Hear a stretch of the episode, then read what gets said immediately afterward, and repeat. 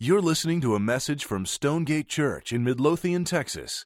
For more information about Stonegate and additional audio resources, visit stonegate church.com. This is the faithful few right here. That's who we are in this room. Man, time change Sunday. Isn't falling back a lot more fun than springing forward? Wow. Um, Exodus chapter 20. That's where we are this morning. So if you've got a Bible, go ahead and turn to Exodus chapter 20 is where you're going to need to be. And uh, just as you're turning there, a couple of things. One, wasn't last Sunday just a really special Sunday for us? Gosh, that was so good getting to worship together. God was so kind to us last week, has been so kind to us over the last five and almost one half years now. And uh, we're going to probably start doing that a couple of times a year. And just so we can all gather together, eat lunch together, do all that. And so God was just really, really kind to us last week. And I didn't get a chance to say this last week. Um, there you go. And so, uh, um, but I wanted to go ahead and mention it that two weeks ago, Brad Marvin preached, one of our church planting residents right now, and just did a fabulous job. Um, I, I listened to it. I was out that Sunday and I got a chance to listen to that. And gosh, that really just ministered to my own heart. And I got to encourage him with how it, how it ministered to me. And if it ministered to you, I just want to encourage you to encourage him with that that that's one of the ways that you can um, be helpful to guys that you listen to preach is by encouraging them in ways that it was helpful for you. And so make sure you encourage Brad with how um, that spoke to you that day. Okay, we are in Exodus chapter 20. Um, we are dealing with the second commandment. So I'm going to read it, I'm going to pray for us, and then we are going to jump right in. Uh, commandment number, number one and number two, first six verses in Exodus 20, go like this. And God spoke all these words, saying, I am the Lord your God who brought you out of the land of Egypt, out of the house of slavery. So these words are written from a God who has said, I am the God who has redeemed you and rescued you. I, I loved what one commentator said. He said the Ten Commandments were launched onto a sea of grace. And that sea of grace is verses one and two. Now you get to verses three, four, five, and six here. Commandment number one, you shall have no other gods before me. Commandment number two, you shall not make for yourself a carved image or any likeness of anything that is in heaven above, or that is in the earth beneath, or that is in the water under the earth. You shall not bow down to them or serve them, for I, the Lord your God, am a jealous God, visiting the iniquity of the fathers on the children to the third and fourth generation, and of those who hate me but showing steadfast love to those, uh, to, to thousands of those who love me and keep my commandments. Let's pray together. Father, will you right now just begin to illuminate your word? God, we need your help in a commandment like this. It's not easy to understand. It requires us to think. It requires your spirit to, to help us see this morning. So, God, will you open our eyes to see the beautiful things from your law? God, will you open our eyes to these things? God, will you help us see? God, where scales are on our eyes this morning, God, will you, will you wipe the scales away? God, I pray for the next few minutes as we consider these things, God, that you would help us.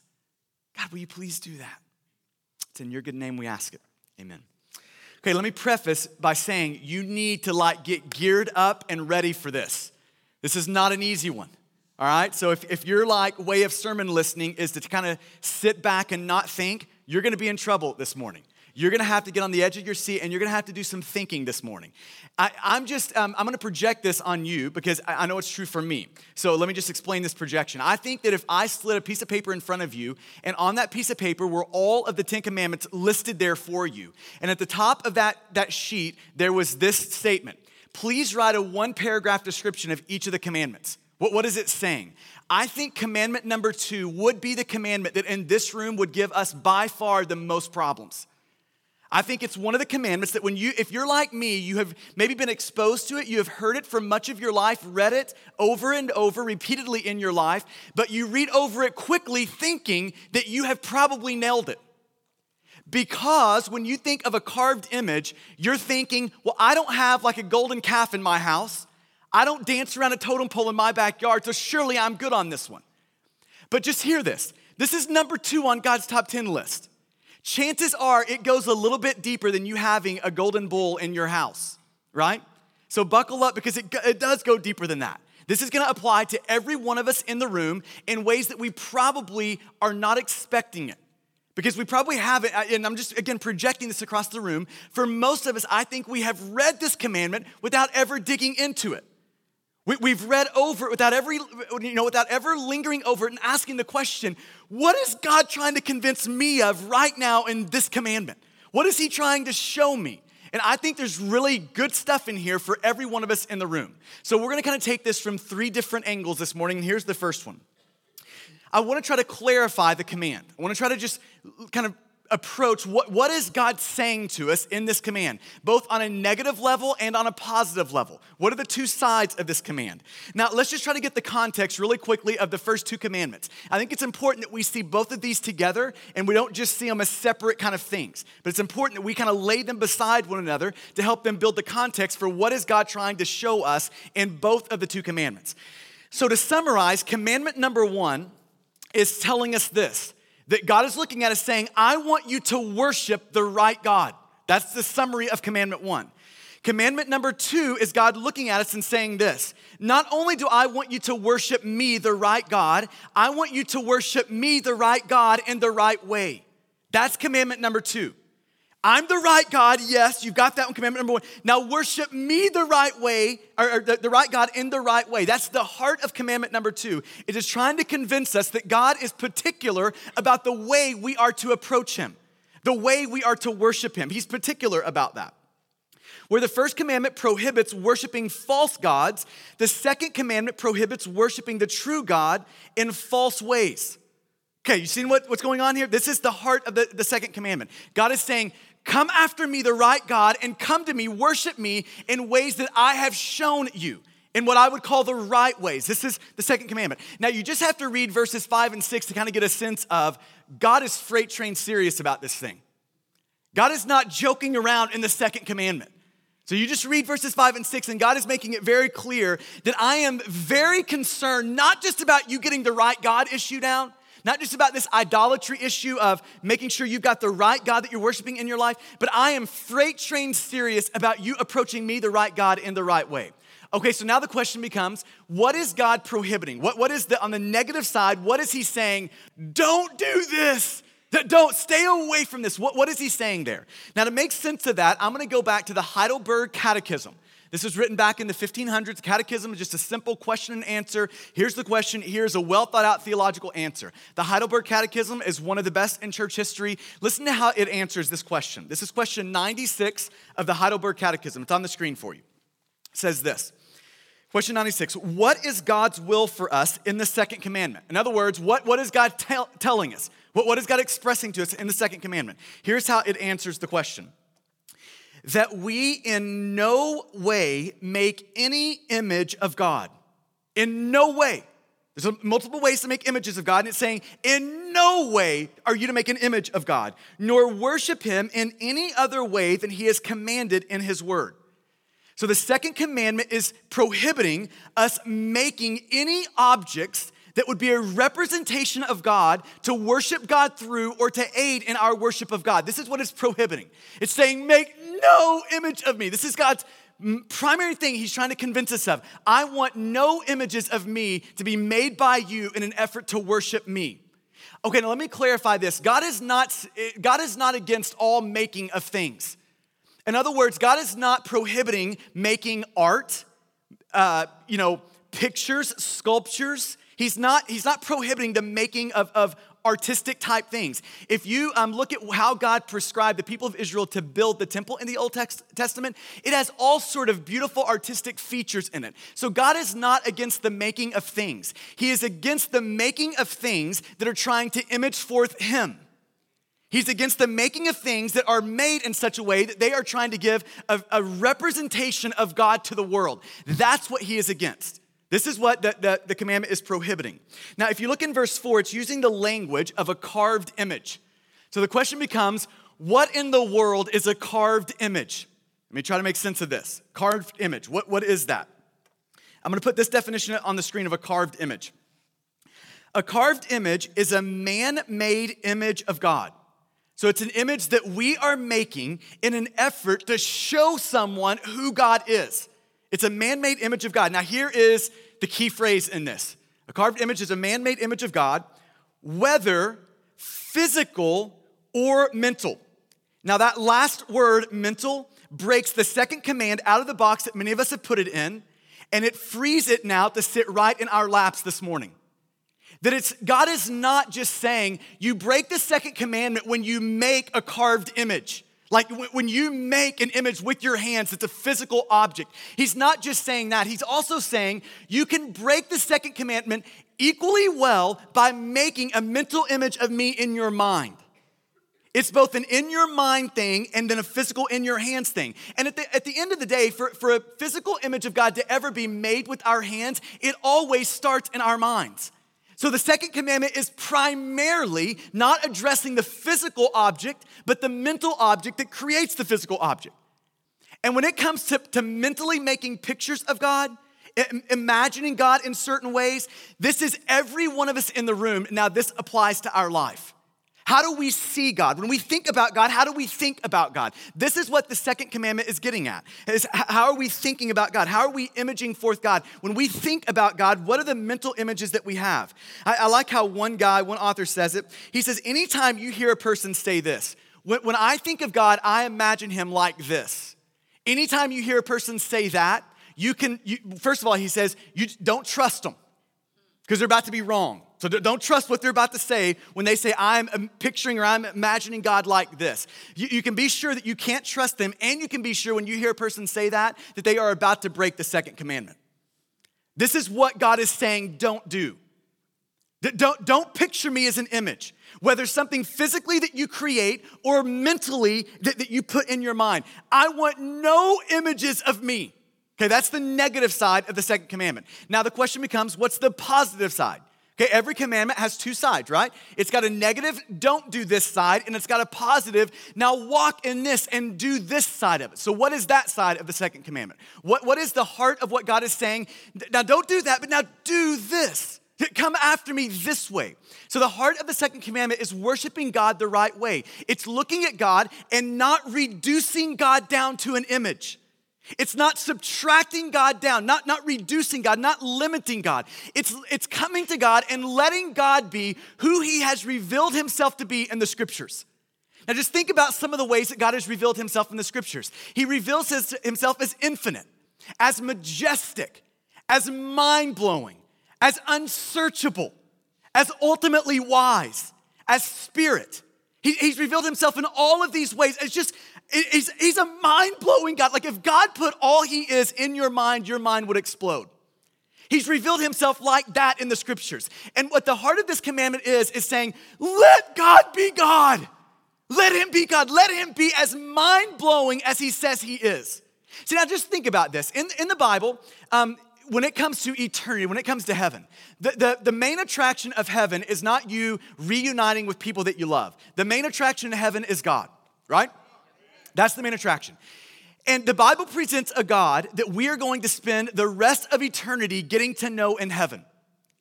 And the Bible is showing us that for all eternity, now eternity is a long time, isn't it? I mean, we're talking like billions and billions and billions of years, right? I mean, it's like it keeps going. And the Bible is saying to us that for the billions and billions, it just keeps going, for all of that time, we are going to be learning and knowing more and more and more and more about this mind blowing God, and we're gonna wake up every day with fresh amazement at Him.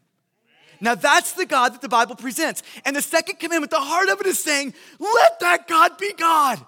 Come to him like that. Don't reduce him down to an image. Don't, don't limit him by viewing him as an image. Okay, this is the heart of the second commandment.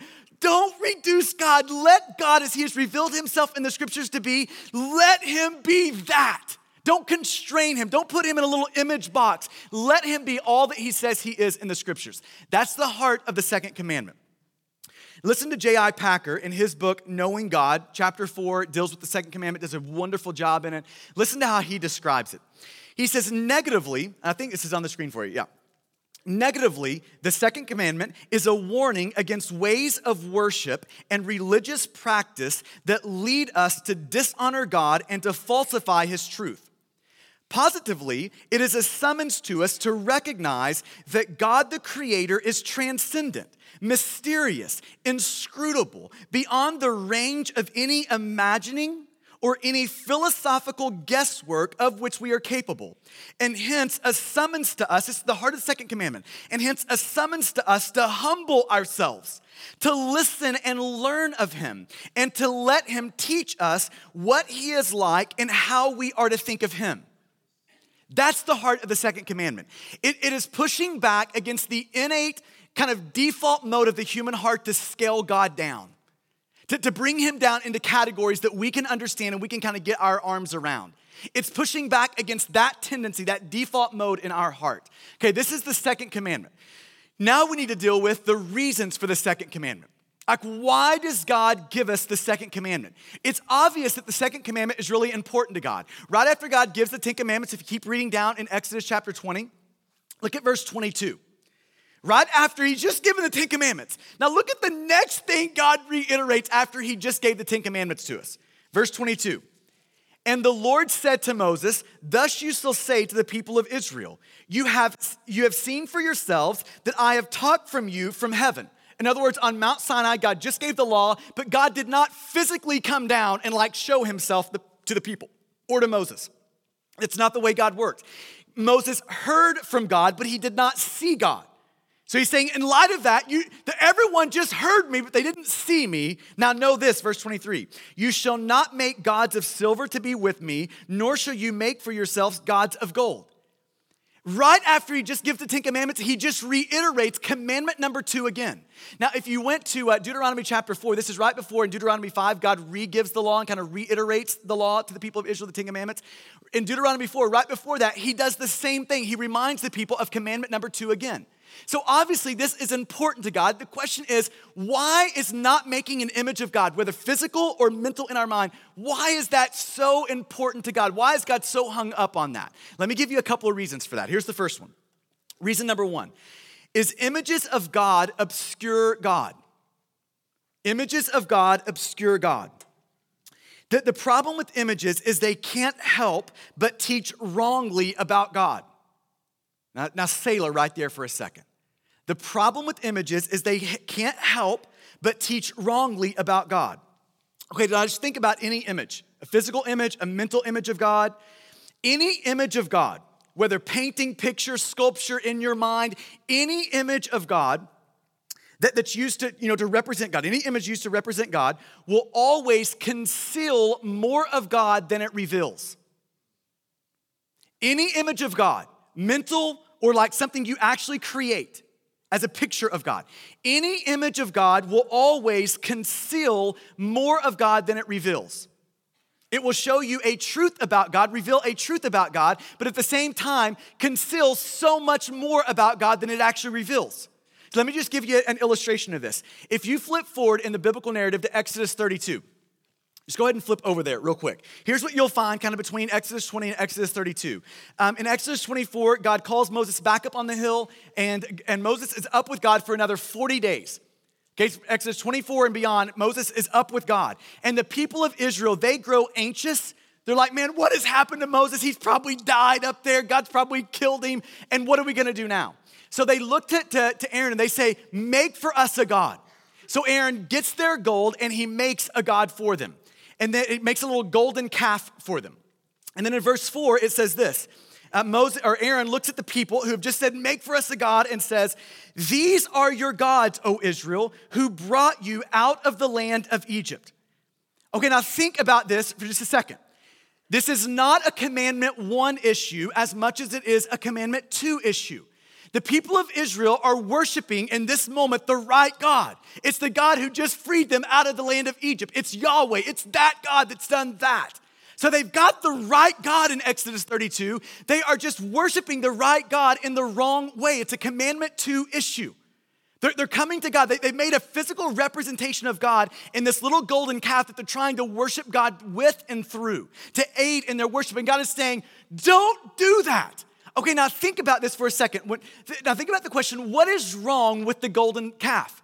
Why, why is God so upset about that? Now think of it from Aaron's point of view. Aaron is looking at the golden calf and saying, But God, this represents you.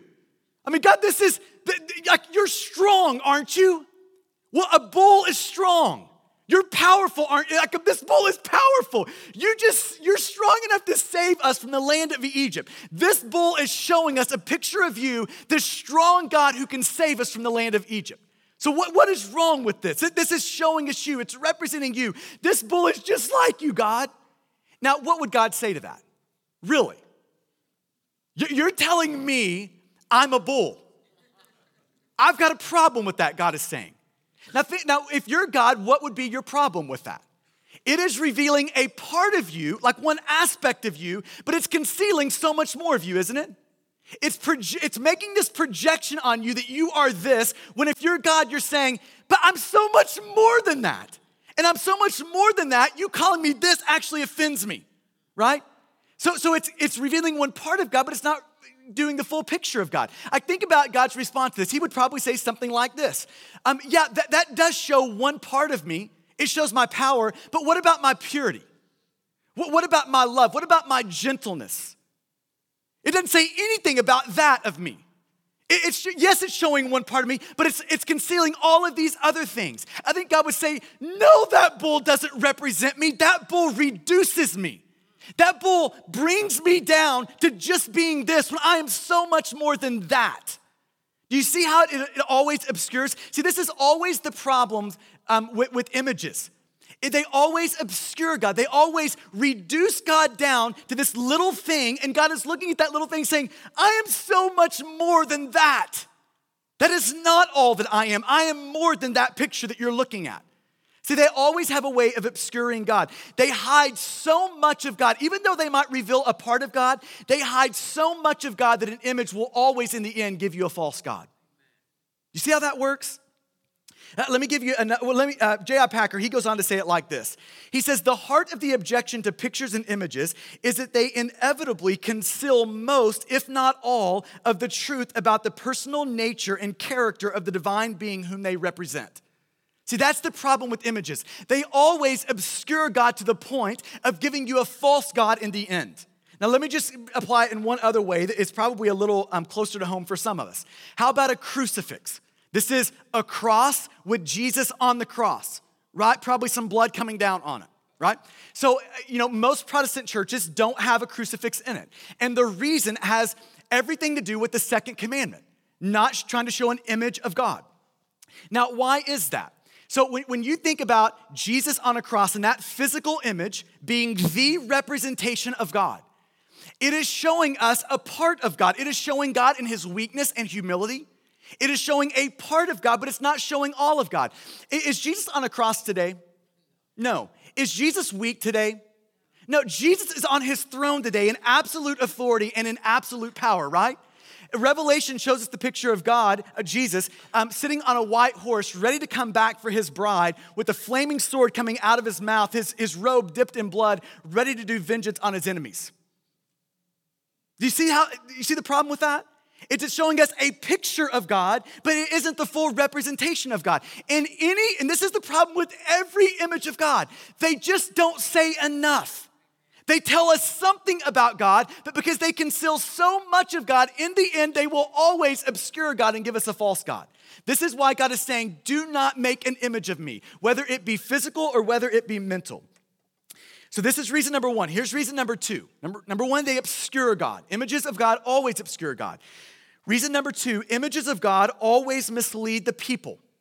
Images of God, if, if you have an image of God, it will always mislead you. Wrong, now listen to this wrong worship, wrong worship always leads to wrong living. Sailor right there. Linger there for just a second. Wrong worship will always lead to wrong living. Every time, wrong worship will lead to wrong, wrong living. Just consider again Exodus 32. We just talked about this. So Exodus 32 is this moment where the people of God, they make this golden calf and they begin to worship this golden calf right? This whole thing plays out. Now, think about the, the calf again. He is all power, no purity. So, their view of God is now being shaped by a calf, and that view of God is convincing them that the God they worship, He is strong, He can save, He can deliver, but that God is not a pure God. Can we just all agree that a, that a bull is not a pure animal? And maybe we can say it this way A bull is not selective in its breeding, is it? No, it's not a pure. It's not purity is not an aspect of a bull's kind of qualities or makeup, right? Now, here is what Exodus 32 shows us. That what we worship, we instantly become. So now here's how the, the, the story in Exodus begins to play out. They begin to worship this bull, this picture of God who is all power, no purity. And, and then the next day they wake up and they kind of declare this solemn assembly, this festival to the Lord. And here's what it says in Exodus 32, verse 6. It says, And they rose up early the next day and offered burnt offerings and brought peace offerings to this bull as an effort to worship God. And then it says this, and the people sat down to eat and drink and rose up to play. Now, that last phrase, rose up to play in Exodus 32 6, is a loose translation. That, that rose up to play is another way of saying, because kids are in the room, I'll say it this way they were not selective in their breeding. That's what it's saying. That they are eating and drinking and they're not being overly selective in their breeding. Okay, this is, this is the issue that just happened in Exodus 30, 32.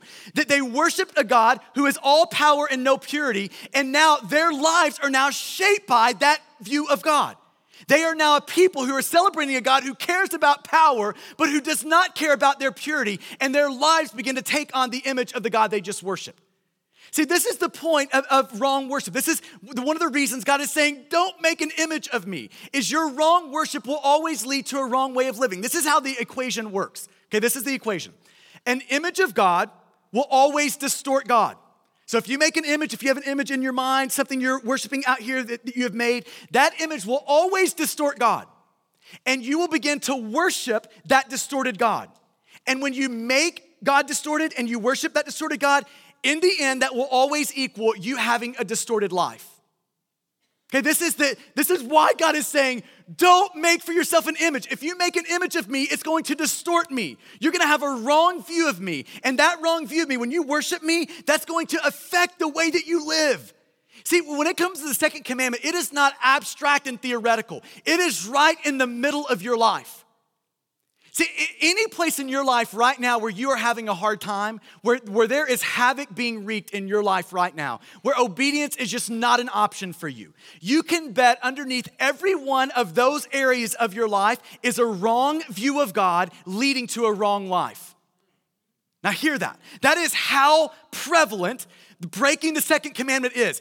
Every area of your life where you are having a hard time obeying, Right underneath that is an image of God that is distorting God, therefore leading to wrong living in your life. Do you see that?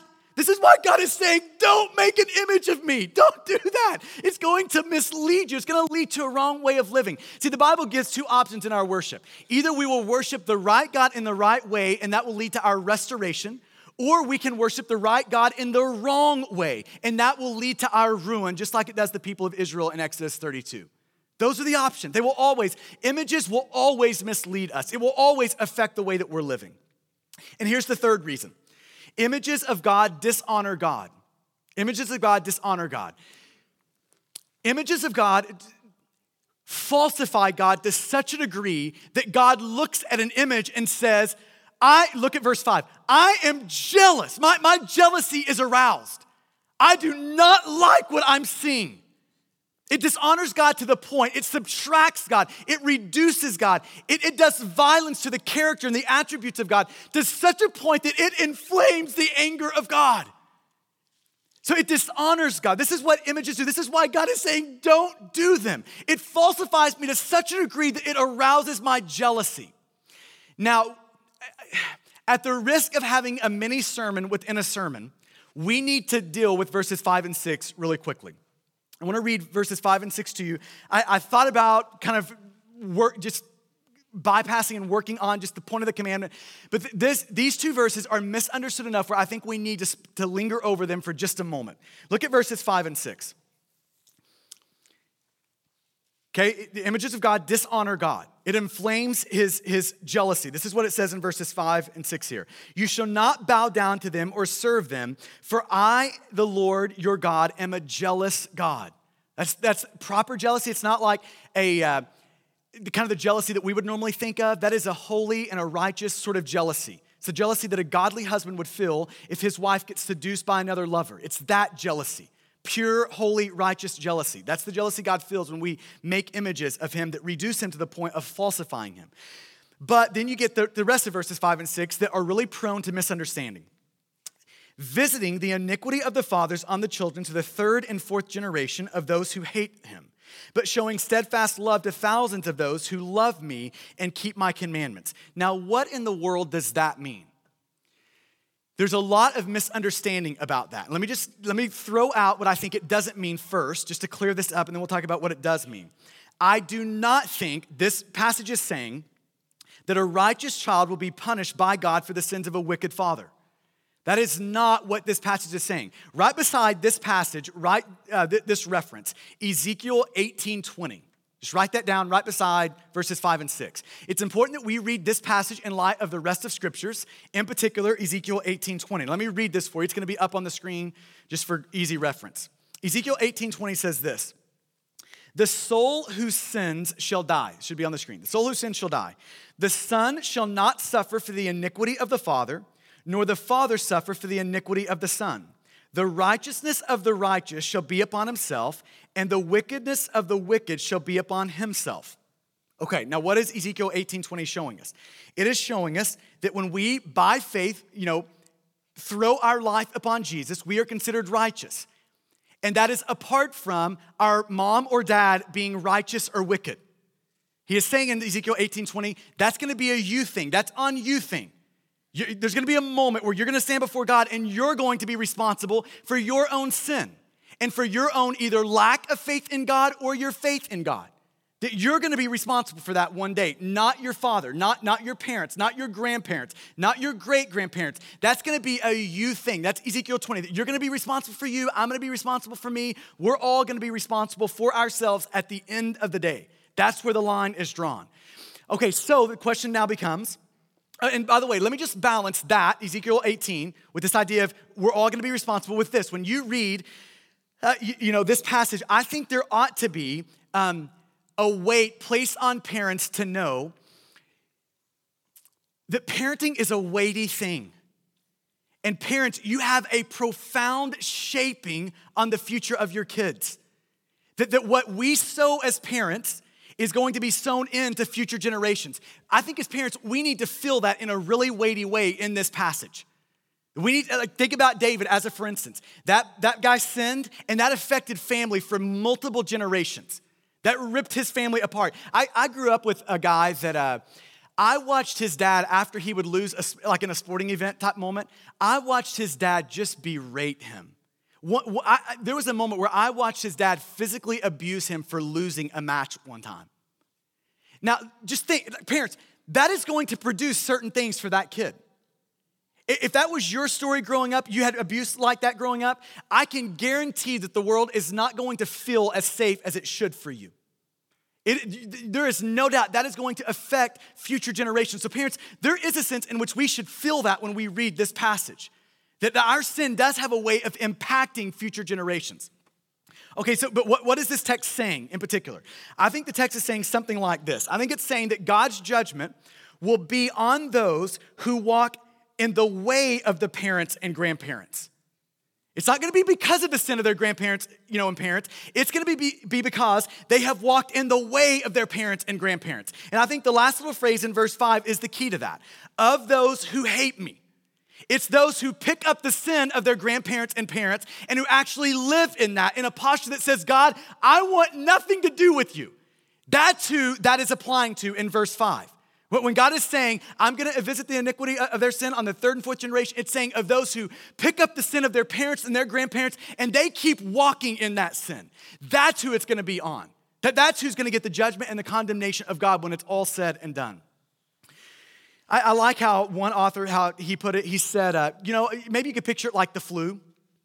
That if, if, you, if you're a parent and you have the flu in your home, if you have the flu as a parent, it doesn't mean your kids are just gonna start throwing up, right? It doesn't mean that. But it does mean that they are much more likely to catch the flu and start throwing up. I think that's the picture of, of this passage. When if, if you continually resist God as a parent, you say no to God as a parent, if you continually do that as a parent, you are making an environment where your kids are much more likely to pick that up and to follow in that sort of a way. Now, that is the sort of weightiness that comes around parenting, isn't it? Gosh, that's terrifying. I, think when we read th- this passage, verse 5 in particular, that there should be two things that, that we should feel when it's all said and done. This is the two balancing statements. First of all, if, if we're kids in the room that have grown up in homes, that your parents and your grandparents, we should know this, that this, we should feel this when we read this verse, that your grandparents and parents don't create your future by either their obedience to God or their disobedience to God. That your parents don't do that. At the end of the day, that is on you. You're gonna be responsible for that. I'm gonna be responsible for how I responded to those circumstances. Now, here's the other end of that for parents. Parents can, now listen to this, parents, hear this. Gosh, this is so weighty to think about. Parents, you can, we can, by their faithfulness, parents can, by their faithfulness to God or faithlessness to God, give their children a downhill slide to either righteousness or wickedness. Parents, we're creating an environment that's gonna give our, our kids a downhill slide to one of those two things. Ultimately, my kids are gonna have to stand before God and answer themselves. But as a parent, I need to feel this weight. And, by the way, I, I got this as a kid. My parents raised me in such a way where they set me at the top of a hill and they gave me a gentle push down the hill that led to righteousness. Some of us in the room grew up with, with moms and dads in a totally crazy home where they put us at the top of the hill, gave us a gentle push or even a shove down the hill that led to wickedness. And we need to feel, as parents, our goal as parents who are trying to raise our kids to know the Lord is to set our kids at the top of the hill, give them the gentle push. To, and, and by the way, at the end of the day, it's God who saves. God is sovereign in all these things. But our job is to put our kids at the top of the hill, give them the shove that will lead them down into the path of righteousness where God is most likely to bring his miracle of salvation. That is the role that we have as parents. And we need to feel that as parents. And then you get to verse six. I, I, love this. In verse five, it's my, you know, I'm gonna visit with my jealousy, I'm gonna visit, you know, the, their sins of the third and fourth generation. Then you get to verse six, and it's, but I'm gonna show love to a thousand generations of those who love me and keep my commandments. Now, it's not trying to be literal. It's not trying to say for this one, it's three to four generations, and for this one, it's a whole thousand of them. It's, it's trying to be metaphorical. It's trying to say, I think this is the way I would summarize what God is saying in verse six. My willingness to love and show grace is so much bigger than my willingness to condemn and judge. That we have a God who is so much more willing to pour out grace and mercy than he is willing to judge and bring condemnation. Aren't we glad we have a God like that? Gosh, aren't we grateful for that? Let me end by this. I want to try to apply it in a few different ways, and we'll, we'll wrap up here. Applying the command. Let me give a couple of applications to this. How does this land in our life? How should we be thinking about this in our practical everyday living? Number one, we need to be aware of making false images of God, of creating God in our own image. Gosh, we are so prone to do this. We've got to be very careful about doing this. And, when I think about the application of this commandment, I am not overly worried about, man, do we have golden bulls in our homes? That's not what I'm overly worried about in this room. What I am overly worried about in this room is what, it, what are our mental images of God? That's what I'm worried about. Okay, hear this. We are not free to think about God any way that we like. We are called by God to think about Him in the ways that He has revealed Himself to be in the scriptures. We are not free. If, if we think we are free to think of God any old way we like, like, I just like to think of God and imagine God like this. If we think we're free to do that, we are breaking the second commandment, and that is going to have massive effects on your life. I, I used this illustration a few weeks ago that if you could imagine me going up to Laura and saying, um, Laura, you have the most beautiful blonde hair that I've ever seen. Your eyes have the, the prettiest color of blue. That, that hue is just absolutely amazing. And if you could just imagine Laura looking back at me and saying, um, in one way that sounds sweet, but it's really kind of offensive to me. I don't have blonde hair and I don't have blue eyes. That is how we treat God so often. We, we come to God saying, But God, I love the fact that you're like this. And God is saying, what? I, But I'm not like that. God, I love to think of you like, and God is saying, But I, that's, that's not me. You're, you're projecting something on me. That's not who I say I am. You, you just made me in your own image. Now, here's how here's a telltale sign that you have made God in your own image is if the God that you serve always agrees with you. And here's the truth most of us serve a God who always agrees with us. We've made a God in our own little image. Um, I, I saw this tweet by Chris Rock, don't judge me. and uh, he, he posted this picture, and his kind of lead up to it is um, here's the God of white Republicans.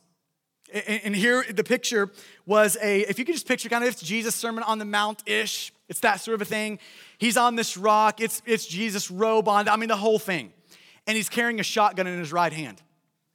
And then the caption beside Jesus with a shotgun in his right hand said this If they're hungry, cut the benefits to programs that feed them. If they're sick, deny them health care. If they're strangers, deport them. And then it says this comes from this book in the Bible, this new book called Republican 1324. Now, I want to wade in here and hope I survive, but we'll see. Um, if, if the God that you serve agrees with your political agenda, every one of them, you can just bet that you're breaking the second commandment. That you've broken, you've just made God in your own image. You have fashioned God to be a God. If that's you, I'll guarantee you this your God looks a lot like you. A lot like you. And when your God looks a lot like you, you are breaking the second commandment, and that is going to have drastic effects on your life. God is saying, No, I don't want to look like you. That robs me of being me if you're trying to make me look like you. I want to look like me. And the only way you're going to get that is when you open up the scriptures and you see how I reveal myself to be. So don't boil me down, don't reduce me. Don't do violence to my character and my attributes by boiling me down to looking like you. I, I love how um, Martin Luther says this. He says, People want to, to say to this to God. They, they want to say, what, what I'm doing will please and glorify God. But God does not allow us to tell him how he would be served. He has revealed to us in the scriptures how he is to be served. See, here's the problem. In every culture, in every time and place, there are parts about God that feel like rough edges to us. There are parts of God that we don't like. There are attributes of God that we don't care for. Every time in culture has had them. If we were to go back 100 years, theirs would be different than ours. But we've got ours in our culture that we don't like. Some of us don't like the fact that God says, I am full of wrath. Some of us don't like the fact that God says He's absolutely sovereign over everything that ever happens on this planet. Some of us don't like, in a real feminist sort of society, that God says, I've created us equal but with different roles. See, we all have parts of God that we're looking at and saying, God, I'll take this part of you, but that part, I'm gonna just cut that out and act like that doesn't exist. I'm gonna make God in my own image. And God is saying, You are not free to think about God any way you like. The most important thought you will ever think is the one immediately following the word God. And it is imperative. The second commandment is telling us we've got to let God define how we are seeing Him.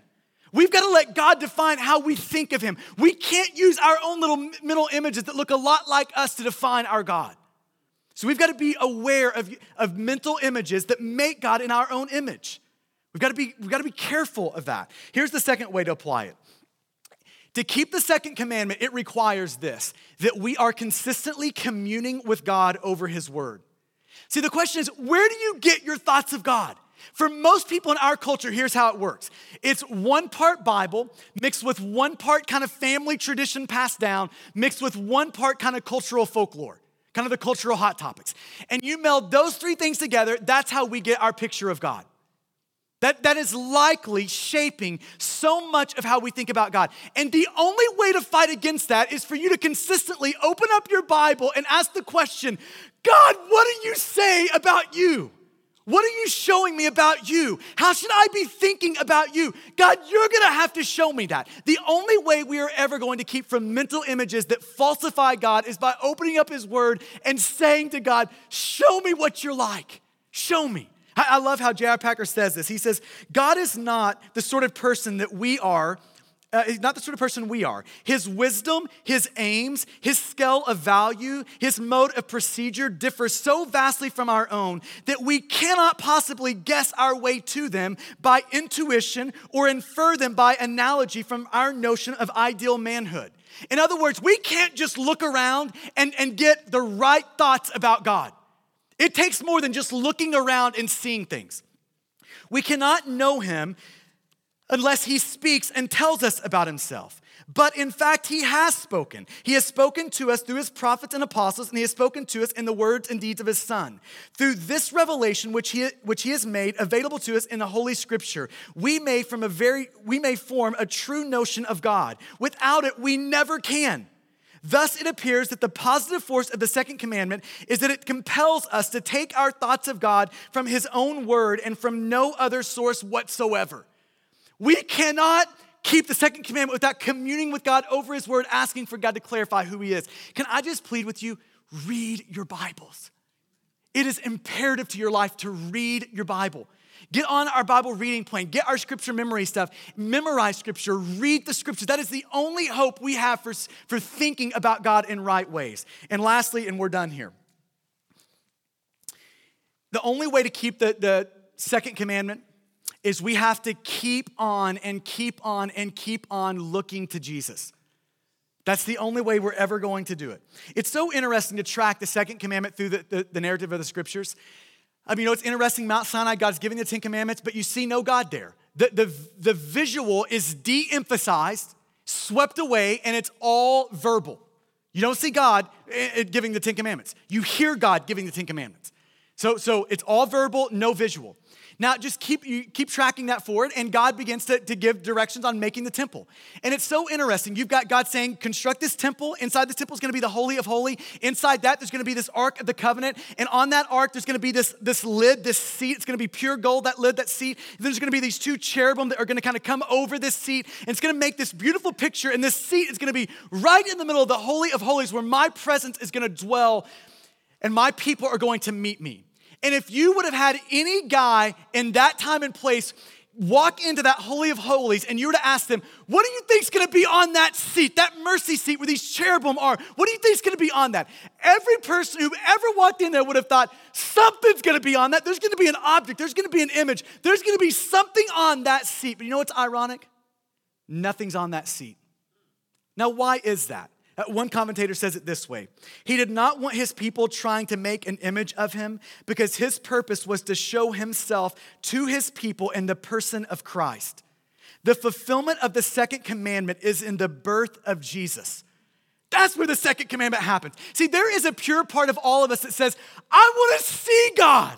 I don't just want to hear from him, I want to see him with my own eyes. And, and God, in answer to that, and by the way, the reason we want that is because in seeing God, God becomes tangible and more personal to us. He becomes closer to us. That's the whole draw of images. And God, in response to our want to be close to Him, has given us an image. He's given us His Son, the perfect representation of Him. He sent him to live for us, to die for us, to, to rise from the dead on the third day, so that we would have an image of God that would be the exact imprint, the exact representation, so we would now, for the rest of eternity, have a closeness with God. This is how the New Testament describes Jesus. Colossians 1:15. He is the image of the invisible God, the firstborn of all creation. John 14:9. Whoever has seen Jesus has seen the Father. Colossians 2, 9. For in Jesus the fullness of deity, uh, deity dwells bodily. Hebrews 1, 3. He is the radiance of the glory of God and the exact imprint of the nature of God. 2 Corinthians 4, 6. For God who said, Let light shine out of darkness, has shown in our hearts to give us the light of the knowledge of the glory of God. How has God given us the light of the glory of the knowledge of God? Here's how He's done it in the face of Jesus Christ. If we want to see God, here's how we see Him. We keep looking upon Jesus in the scriptures. That's how we keep seeing God. That's how we get God close to us. That is how God has met us, and our desire to be personal with God is in the person of His Son. Amen? Let's pray together.